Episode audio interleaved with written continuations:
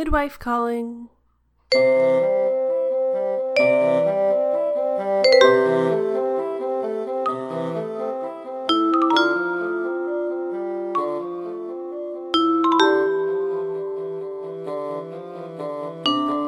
Hello, and welcome to Popular Opinion, a Call the Midwife podcast, where we're taking each episode of Call the Midwife one by one without spoilers.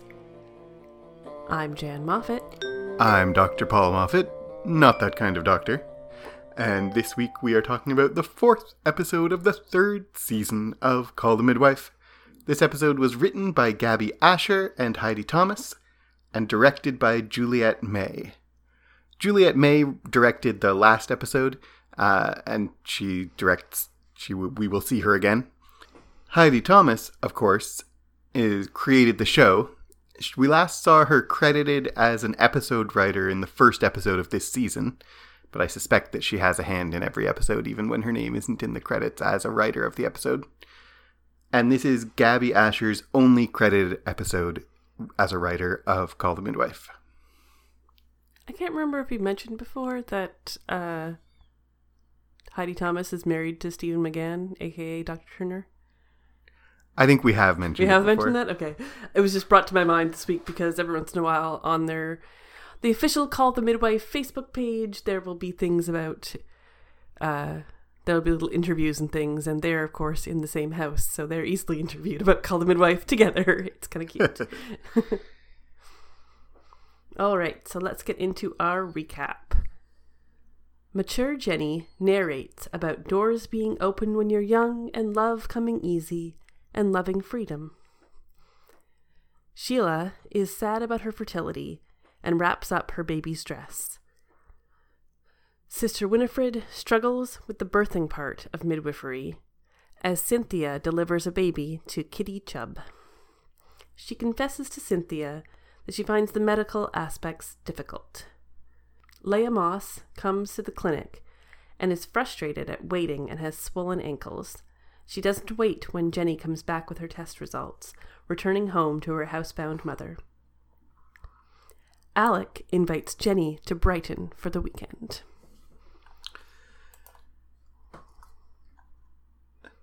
So the the uh, voiceover in the introduction is all about um, being young and freedom, and I thought it would last forever. And I mean, that I thought it would last forever. If you're paying even a little bit of attention, is like, oh, this is the episode where it's not going to last forever. Exactly. Um, so I mean, we've seen to the end of the episode. We can just say like when Jenny's narrating uh, "Young Love," all doors are open. I thought it would last forever. This is uh, directly an allusion to Alec dies in this episode. Do you think that that voiceover announces a theme that connects to the other stories too? I think so because we have Leah Moss and her mother are also coming from loss and death, and so they also have know know that things are not la- don't last forever, and they don't take that for granted at all. Mm-hmm. Um, I'm not sure about other aspects of that conversation uh, about of the plot. Maybe as we go through it, I'll see more.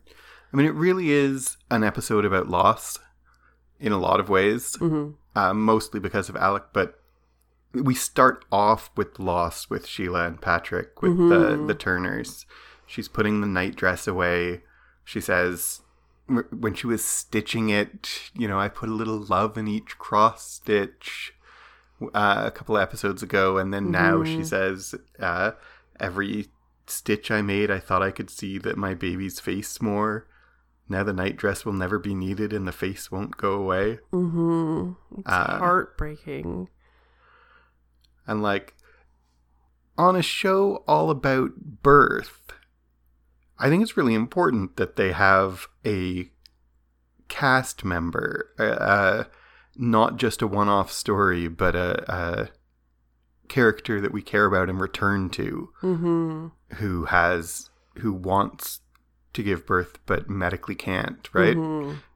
Because we see so much on this show we the the problems we see most often are you know sometimes overcome and sometimes not babies that uh, have trouble coming into the world and then sometimes do or babies that are coming into difficult situations where maybe they're the world isn't ready for them or ready to take care of them the experience of like wanting a child and and being medically unable to give birth to one i i just appreciate this show for for showing that. Yeah, exactly. patrick says this isn't the end of the world it's just the end of a road. Hmm and i like that too. I'm like that they're not i mean we've already had uh them fostering a baby. We've already had them. The uh, idea of adoption has been uh established in this show well established in the show that adoption is a thing that the turners know about.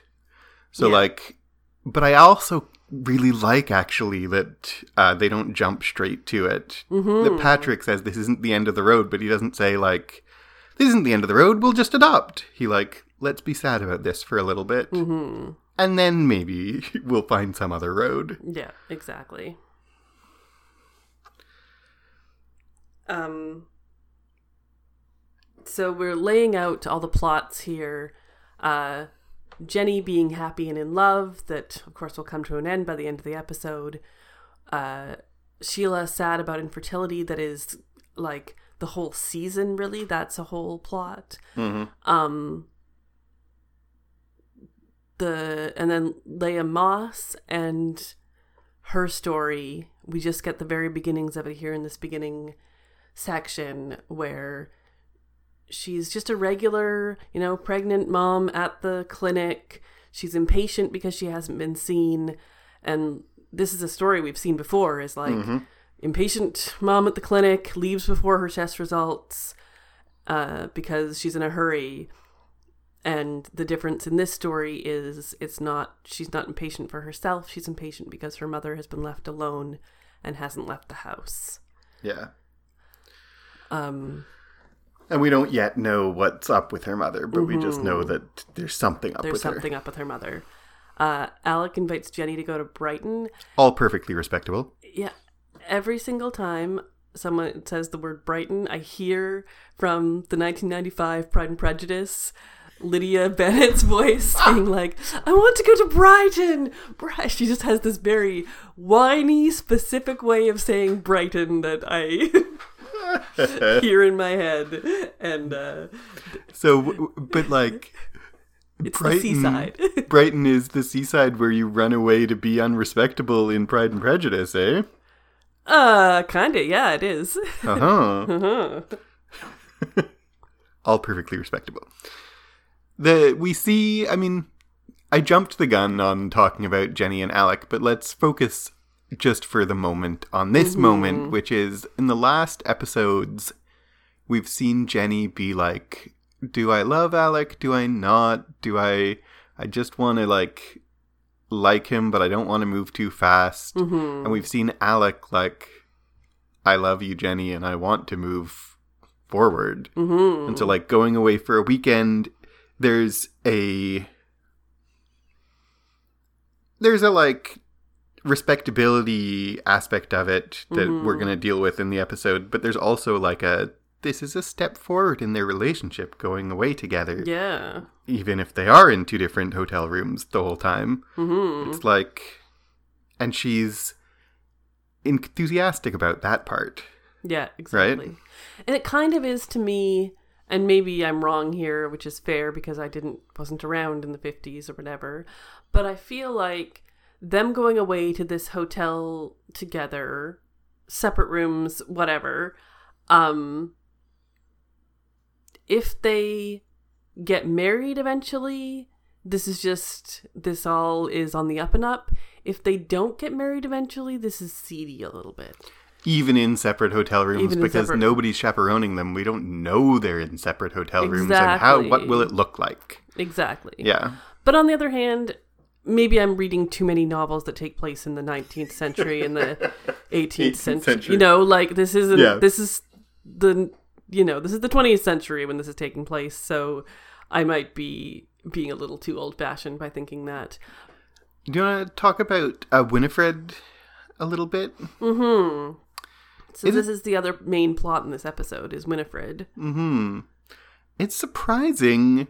I mean, it's not necessarily surprising that she isn't uh, the same as all the other characters. Like, she kind of is the replacement for Sister Bernadette, uh, who was medical, who was like really the medical, uh, the most experienced of the younger characters with inter- the medical aspects of midwifery. Mm-hmm. And so it kind of makes sense that Sister Winifred isn't because they don't want to just be a clone.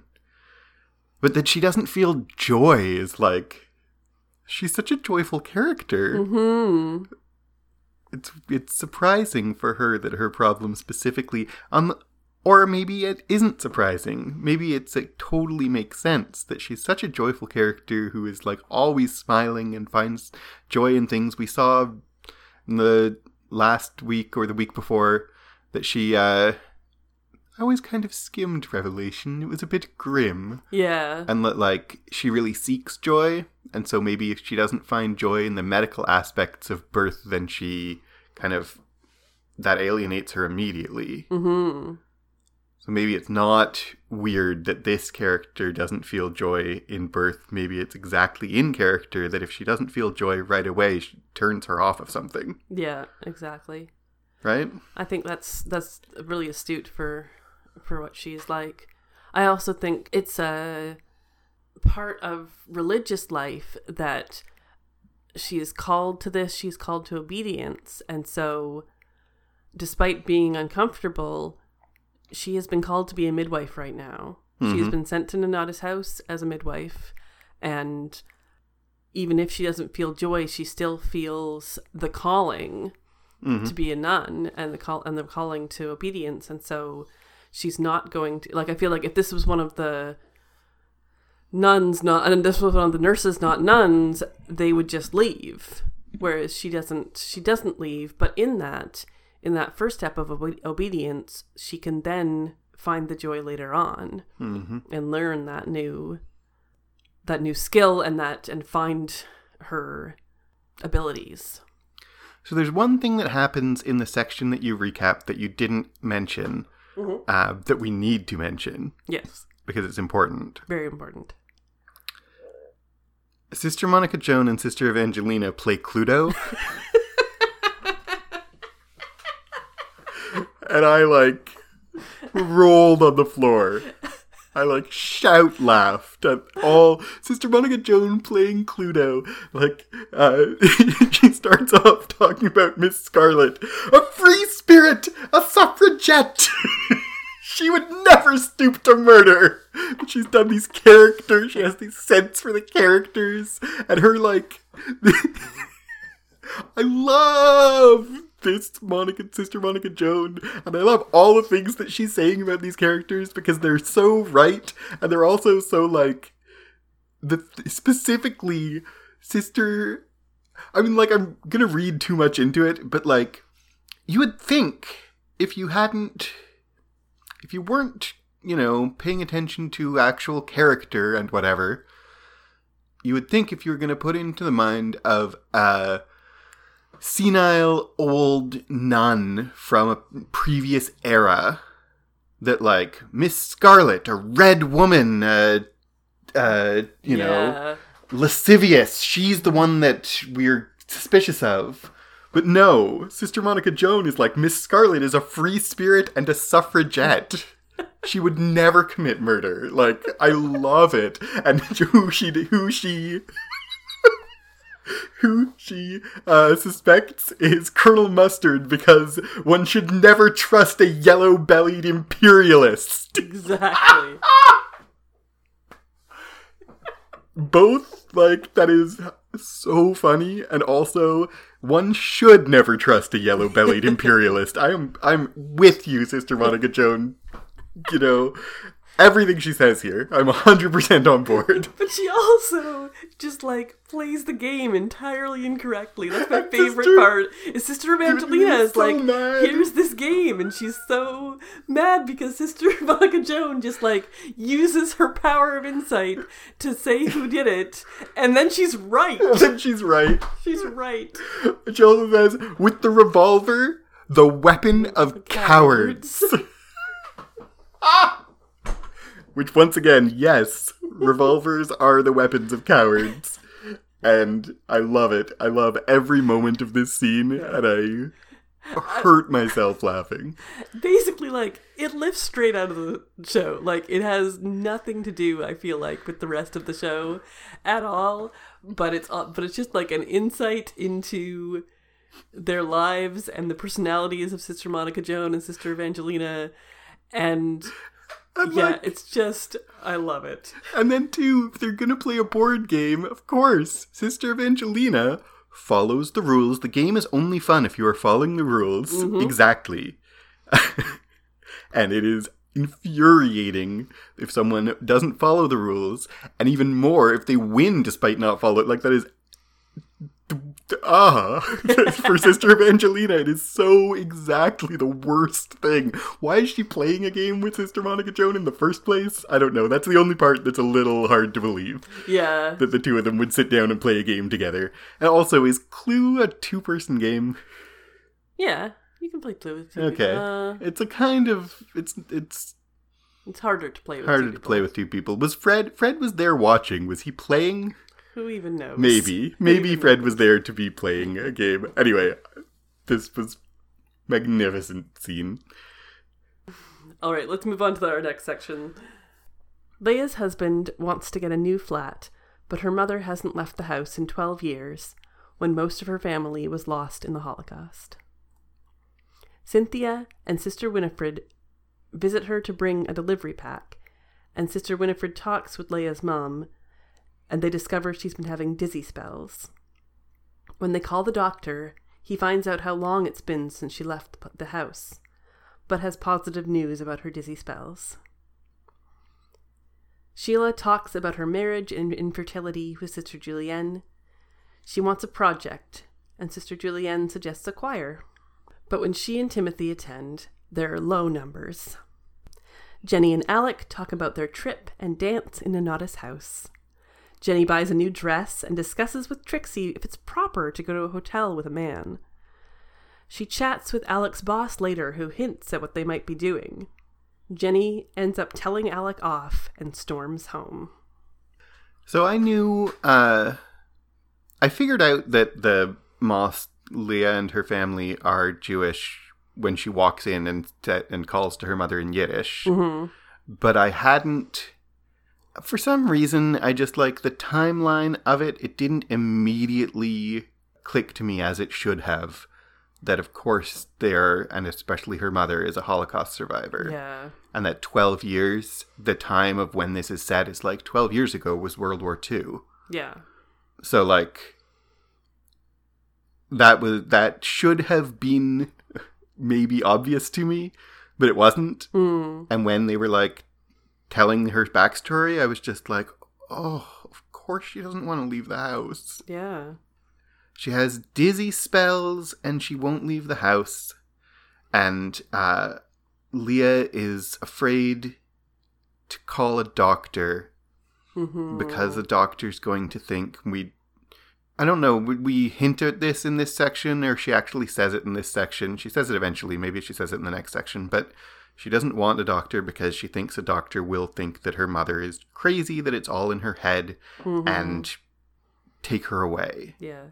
And there's also, of course, a fear of doctors Mm-hmm. when it was very much doctors who were saying, you know, uh, anyway, bad doctors. A fear of Authority. A fear Yeah. of, yeah. institutional authority. Yes, exactly. That's the words I'm looking for that I can't express. That, yeah, institutional authority and someone who is going to take them away again. And it is a fear that is not unfounded. This is a fear based in fact. So, how do you get past that? Yeah. I don't know if you do. They talk a little bit about the Moss family uh, talk a little bit with Sister uh, Winifred Mhm. about its uh, Shavuot, which is the Feast of Weeks. Incidentally, totally just trivia, but uh, sometimes called Pentecost in English. So it's Jewish Pentecost. Uh, it is a commemoration of the coming of the Torah, and it follows Passover. So it's right after Passover, a feast of weeks that commemorates the time in between that that uh, is about the time in between the Exodus and the coming of, of the law. So it's like, I mean, this period between the Exodus and the Torah is like the uh, the Israelites have escaped danger, but they haven't become themselves yet Hmm. right? It's when they're given the law that the uh, nation kind of the, becomes what it is, uh, and that's what the. It, there's something about like her she's escaped the holocaust but she's living in this limbo period where she hasn't been given the law yet she hasn't been given her new identity yet. She's waiting for things to really start and they're all waiting for things to really start and they feel at this moment like there isn't anything on the other end of it. But the hmm. holiday that they're celebrating is a clue to us that there is. There's also the hmm. story of ruth. They read uh, ruth during this holiday Mhm. um, and the story of Ruth is, among other things, the story of a woman, Ruth, caring for her mother in law, Naomi. And in this plot, we see Leah Moss caring for her mother, Tzidale, Reuben. So, like, it's this, she's not her mother in law, Mhm. but Ruth is also like an appropriate reading for this story. hmm And like whether where, the famous line from Ruth is, you know, "Wh- wherever you go, I'll follow. And so in this, Where you go, I will go. where you go, I will go. And in this story of Leah and her mother, uh, Leah has been where you go, I will go. So I will stay in this house with you, and I will not leave you. hmm But it becomes they need they need to leave this house so that they can move to a new flat, and then and the reverses. So the mother is where you go, I will go too. hmm It's a Yeah. really beautiful passage of the Bible to reflect on this story. Yeah, for sure. Um, in the other story, in one of the other stories, Timothy doesn't want to go to choir. yeah. because he's 11. and of course not. yeah. And It's like, I mean, we could start earlier. Sheila is looking for something to fill her days, hmm you know? And she asks Sister Julienne for advice, and Sister Julienne says, you know, your your voice is beautiful. You should sing Mhm. more. Which it is. Which it is. I miss it. Hmm She used to sing Compline in the show. now she Mm. doesn't. I still miss it.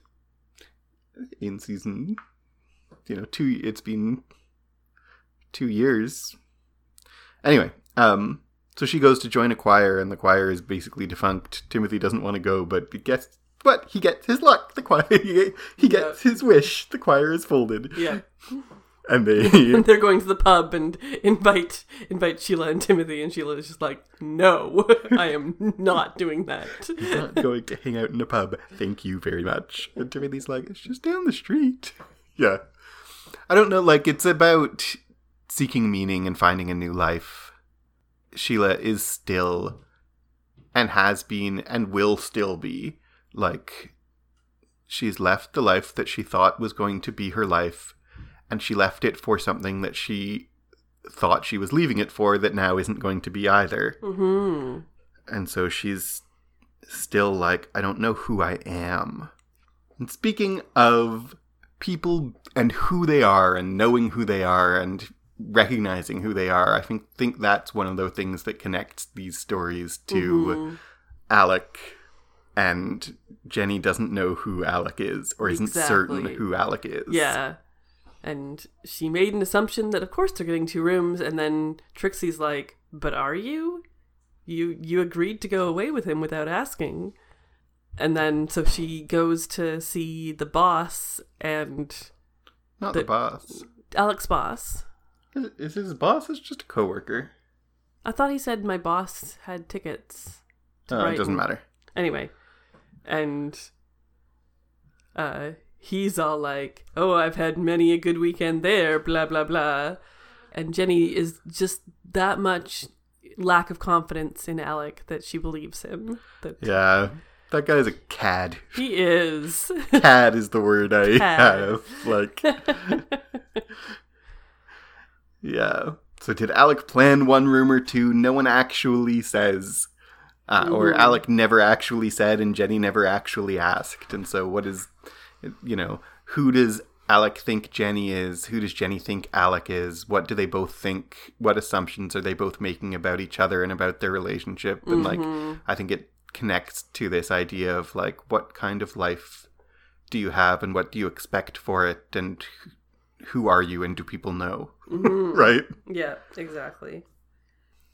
And she, in her indignant Jenny way, it's like gets indignant and storms off, and that's just like that is the character of Jenny that we've seen before. Is like she'll if she's indignant, she's indignant. She and it sure takes her some time to get out of that in, indignant feeling.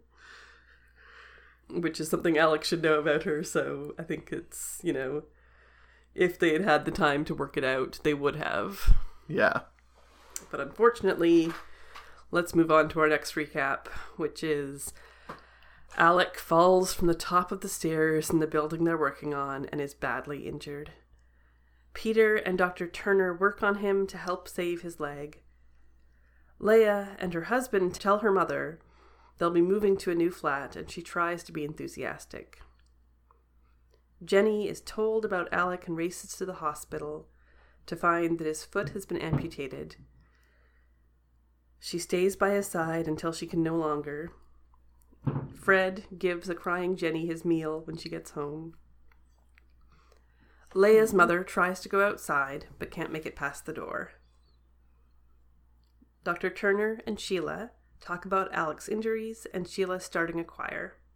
She finds three moms in the clinic, including Kitty Chubb from the beginning, singing together and invites them to the choir. Sister Winifred tries again to help Mrs. Moss leave her house, but she can't. Jenny keeps Alec company in the hospital, making plans for their future despite his injury. Um, let's talk about Sheila and the choir first. Okay. Just to say, it is very convenient that there are three women just singing in the maternity home I in know. the maternity hall today, In the clinic, to hall today. yeah, that was kind of funny. But also, I mean, it you know speaks of the community aspect of Poplar that we always see is like there's people around who have been friends forever who might burst into song together. There's And I'll like forgive the convenience of it in a show by saying there's probably women singing in that hall all the time. We just don't usually see it on camera. exactly, exactly, and those three women in particular could have been the whole every time they came in singing together Yeah. because they all have their newborn babies. So Um, Kitty Chubb, I don't know if we mentioned we I did mention her briefly at the beginning. She just kind of is like our kind of standard mom we see mm-hmm. throughout an episode where she gave birth at the very beginning. It was a totally normal birth. But Sister Winifred was a little squeamish at it, and then she's around for being in the choir and later on, and so it's just like this is our standard poplar mom. I'm glad, by the way, like this is something we've mentioned before and we'll see lots and have seen lots, but I'm glad that they keep putting in like there's a dramatic story birth, but there's very often a another birth that goes well. Yep. That like Exactly. maybe has a moment of drama, like Kitty was late, was a slow birth, and mm-hmm. then it came suddenly after all, and like Yeah. even even standard quote unquote births are interesting and different from each other but i'm glad that they throw in that like there are some that aren't the story of an episode they're Yeah. just like births keep happening even the low drama ones Yeah, exactly. The show is all about that.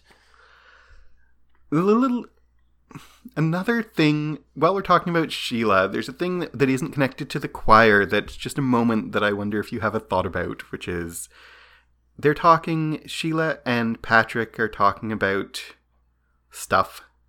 Uh and he take he takes out a cigarette. He says, "Do you want one?"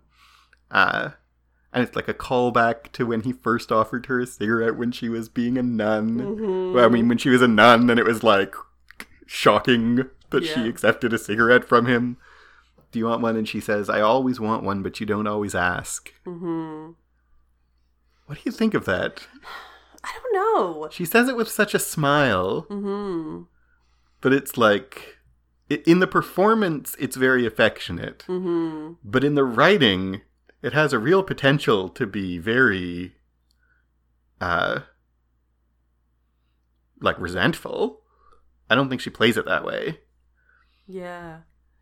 I feel like anything about smoking, and I honestly don't remember if it's this episode or a different one where Dr. Turner's like, there isn't an ashtray in my Oh, it's this one. in in my you know stall or whatever in that in the clinic that like smoking is a part of their lives Mhm. in the 50s is like always always going to be weird for us in the 21st century. Um yeah I, I don't know. I don't I, I wasn't sure what to make of that moment either except for it was affectionate and that she feels like she doesn't actually smoke but she'd like to smoke with her husband because he does. It's again maybe about who she is and her figuring out who she is. yeah And that she's too. there, like, I always want one, but you don't always ask. And what's unspoken there is that she doesn't ask for one. Mhm. And one of the things that's happening in for Sheila in this episode is she's kind of learning, and in this first three seasons of this show, frankly, she's learning to ask for what she wants. yes exactly And I would have liked maybe to have seen her asking for a cigarette yeah at some point. Maybe we will in an, a future episode, but like in this episode, mm-hmm. that like I always want one, but you don't always ask. Mm-hmm. I just it has this I don't know. I I found it such an intriguing moment because it has so much possibility to be like a real moment of resentment, but both of them play it so affectionately. Yeah, exactly. All right, let's get to the main body of this section in this episode, which is Alec has this very dramatic fall Yeah. Oh, he broken femur and and like Crushed he foot. falls on like a pile of bricks and it's just it's awful. Um it's awfully convenient that Peter is the is the uh, nearby policeman and it just so happens that Dr. Turner is down the street. I mean, it's Yes. television magic that that's of course the way it is, but it is really lovely to watch these men in their uh, professional capacity Mm-hmm. helping out and both of them having this moment of recognition of like this isn't just a random guy this is alec who we know i mean peter and alec were just like bonding together last episode going out to the theater and going to the pub together so like peter really knows this guy yeah. But is able to, in his capacity as policeman, take control, take charge, because Alec's Boss is I don't remember his name, he has a name, uh, is panicked and not able to take control of the situation at all. Yeah. I like, I enjoy, I have to say, seeing Peter being good at his job because he seems a little bumbling sometimes in like a very jovial way, but like, Yeah. I like seeing him competent. Exactly, exactly. And Dr. Turner, like, making a, uh, tying off the wound with all of their ties and like, this is both showing Dr. Turner's competence, but also giving us a clue of like this is very, very serious. Very Not serious. a clue, maybe dramatizing how this is very, very serious. And it turns out the Dr. Turner's quick action saves his leg, but he loses his foot. hmm Uh it's like yeah, it's all very sudden and dramatic. hmm And of course, takes the wind out of the sails of like poor Jenny. We see her like at the same time that we as the audience know that he's had this accident. We see Jenny like ranting about him and still upset about the Angrily unpacking. angrily unpacking and yeah, and still upset about the Brighton situation and uh how how true that is to life that you can't you don't know what's happening in so, eh, somewhere else and how especially nowadays we have such instant communication yeah. that that you that you would know a lot quicker whereas she has like it's probably an hour or two even before she finds out that he's in the hospital and then she has to go there and then she has to find out what happened to him We watched a movie last night where a child is in danger and the mother's off at a party and she just like has a feeling and rushes home. mm-hmm And like that was a silly movie and it was supposed to be, but like these moments I prefer these moments where like of course she doesn't have a feeling. yeah exactly Uh she doesn't know what is going on. mm-hmm and there's irony for the audience, but for her, she's angrily unpacking and she's still angry, right? yeah exactly The other thing in this section is the uh, Moss Rubin family. mm-hmm Even I like we talk about uh, how she uh, Cirale. I wrote it down. I heard them pronounce it, and I was like, said it over and over to myself, and now I, I already have forgotten how they pronounce her name. I, I completely didn't even notice. I was calling her Mrs. Moss, but I realized that of It's course she's not. She'd be Mrs. Rubin. Mrs. Rubin. Uh, the Doctor Turner says like her her dizziness could be vertigo. It could be in her ear. Give her a, a operation in her ear, and everything could be better. Mm-hmm. and she could be able to go outside because lots of vertigo sufferers are afraid to go outside and what you know what is clear is that her problems can be with her ear and her mind Yeah, like those aren't exactly. mutually exclusive Yeah. it doesn't have to be one or the other Mm-hmm. and it isn't Yeah. And when her vertigo is cured or or treated or whatever she still can't go outside Mm-hmm. and there's this moment where Sheila is talking to Sister Winifred about the choir and like sometimes we need to take things into our own hands and Sister Winifred's like aha and she rushes back to try to get uh, Mrs. Rubin outside because she's going to take things into her own hands and it doesn't work. Yeah. I'm really glad that it Yeah, that Sister Winifred doesn't magically cure her. it takes more than just a pep talk from Sister Winifred to Mhm. make her go outside, right? Yeah. To overcome 12 years of fear. Yeah. And she's trying. Yeah. And that's the part of it is she's not uh you know, just refusing to go outside. She does want to. She just can't. and we see uh Leah losing patience with her in this section, which is hard because we see her like what, what we the audience see is more of her trying than we have seen and more of her daughter being impatient with her than we have seen. So as she's trying harder, her daughter's getting more impatient with her. Mm-hmm. And like I really think that that is powerful Mm-hmm. Because it feels true. It feels like as she gets closer, instead of that being encouraging, it's frustrating for Yeah. Leah. Yeah. Like you're so close, just do it. You know, Ugh. Man, yeah, But, that's like- when I'm trying the hardest is when you're getting madder at me. mm-hmm. yeah, I love. I just want to call out this one moment where Jenny comes home. She has to come back from the hospital because visiting hours are over, and she runs into Fred in the kitchen, oh yeah, and he's just made this, you know, lovely English breakfast, bacon, and, bacon and eggs and sausage and whatnot, and Jenny and he's like, "Have you eaten? Have you done anything?" And he's like, you know, here, take my meal. And she she refuses. She's like, you know, you made it for yourself. And Fred's like, take it. And she does eat with such enthusiasm, which is beautiful. But Fred, we get these glimpses. We got it last episode. We get it this episode that like he lost his wife in the Blitz. Yeah.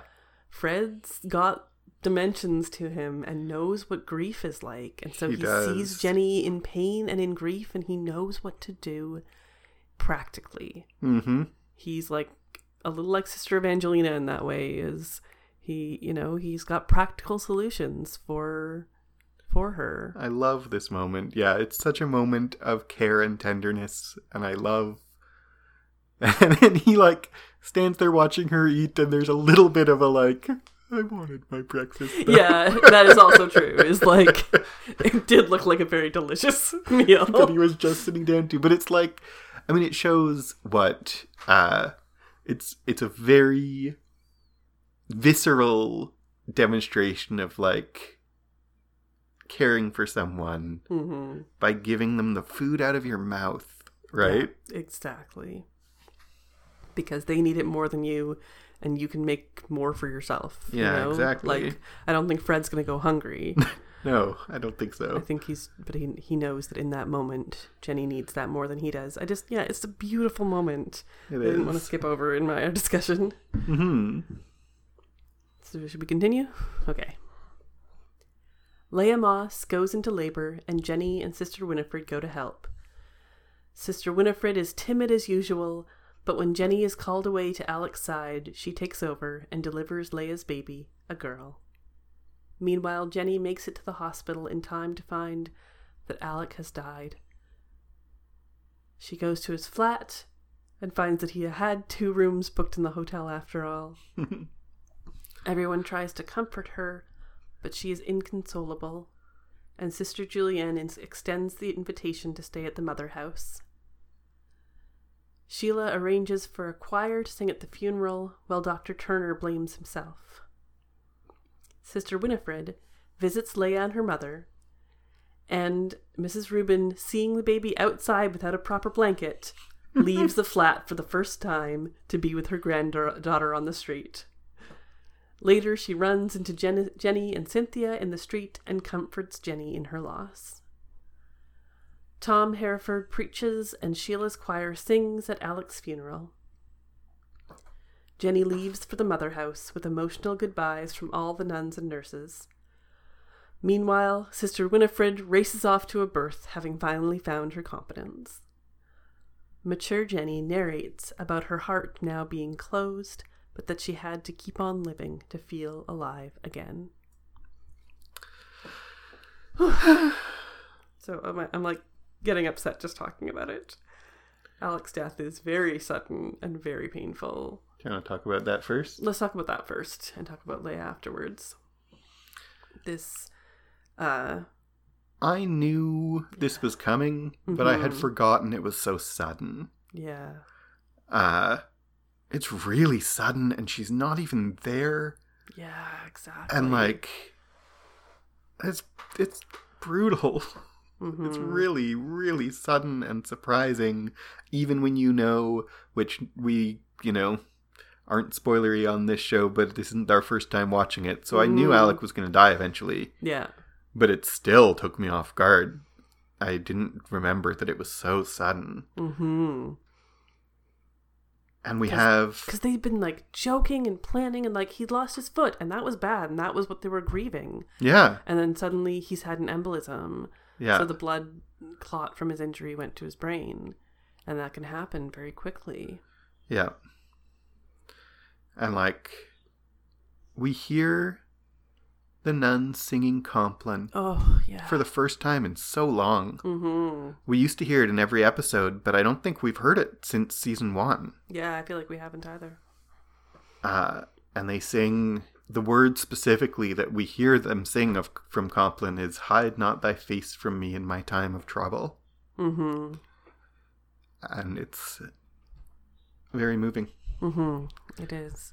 I love uh we have the nuns and nurses sitting around their lunch table, which is such a common scene that we see again and again in the show, and it's just silent and Jenny's spot is empty. Mhm. and they're all just in shock. Um, and it's And Jenny asks Sister Julienne to put her to work, Mm-hmm. and Sister Julienne says no. no, which is like good call, Sister Yeah. Like and, sen- And they have says, this whole discussion about God, and I love what Sister Julienne says: "Is God is not in the in the moment; He is in the response to it, God isn't in the event. in the event." Yeah. And so Jenny is surrounded by love and surrounded by people who care and want the best for her, and that is where God is. Hmm Um, there's we see uh Al- at Alec's funeral we see Tom again Mhm. preaching.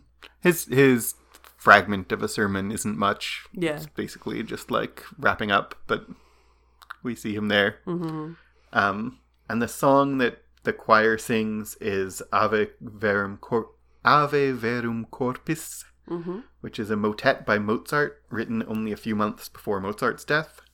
And the text is an old liturgical text that uh, goes, "Hail, true body, born of the Virgin Mary, having truly suffered, sacrificed on the cross for mankind, from whose pierced side water and blood flowed, be for us a foretaste in the trial of death." So it was uh, as a liturgical chant. It was chanted during communion when they raise up the bread, and then you sing the true body of Christ. But it's sung here at a funeral, and Mozart's version is funereal. Yeah. Uh, it's sung here at a funeral with the like a foretaste of death, hmm right? So the choir is this third moment with uh, Kitty Chubb, in which uh, Alec's mother, uh, Alec's parents can't make it to his funeral hmm because they are in Ceylon and not available to, can't make it.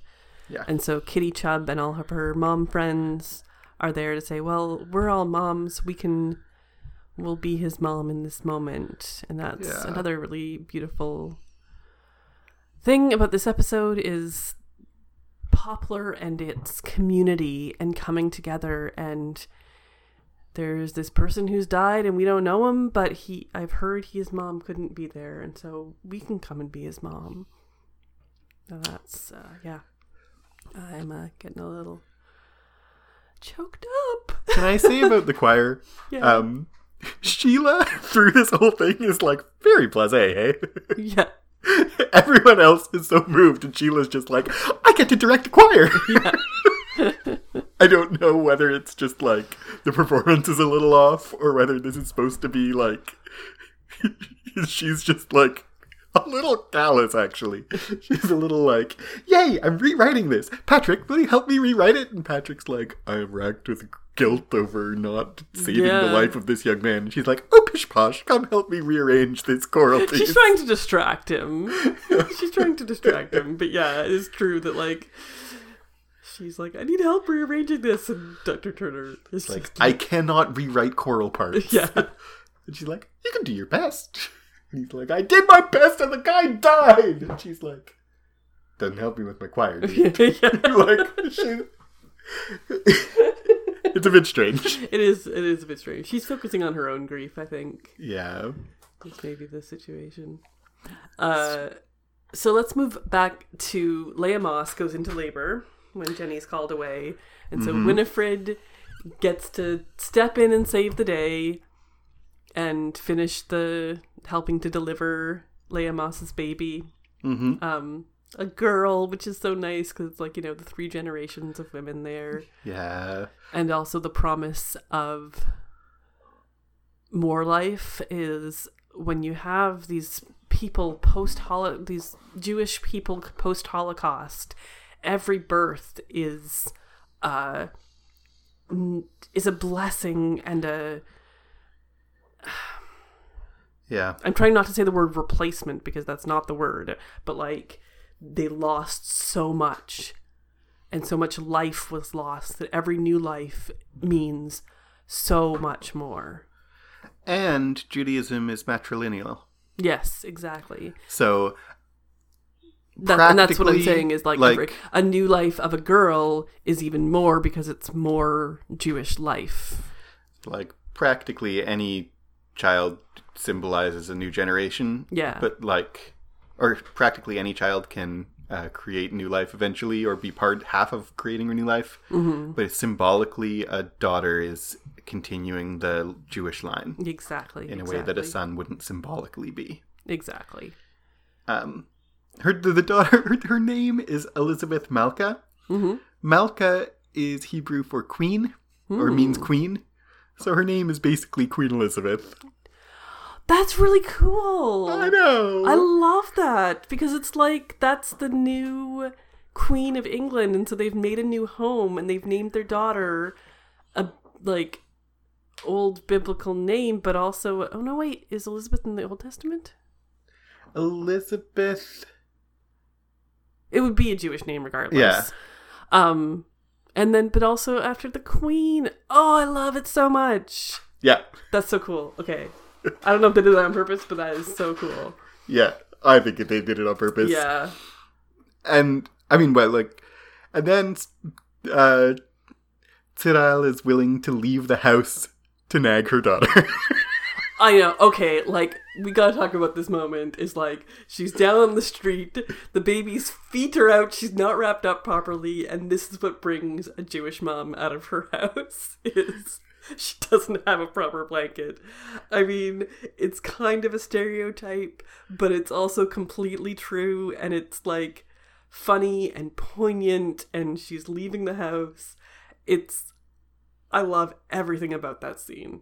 Everything about that scene. Yeah.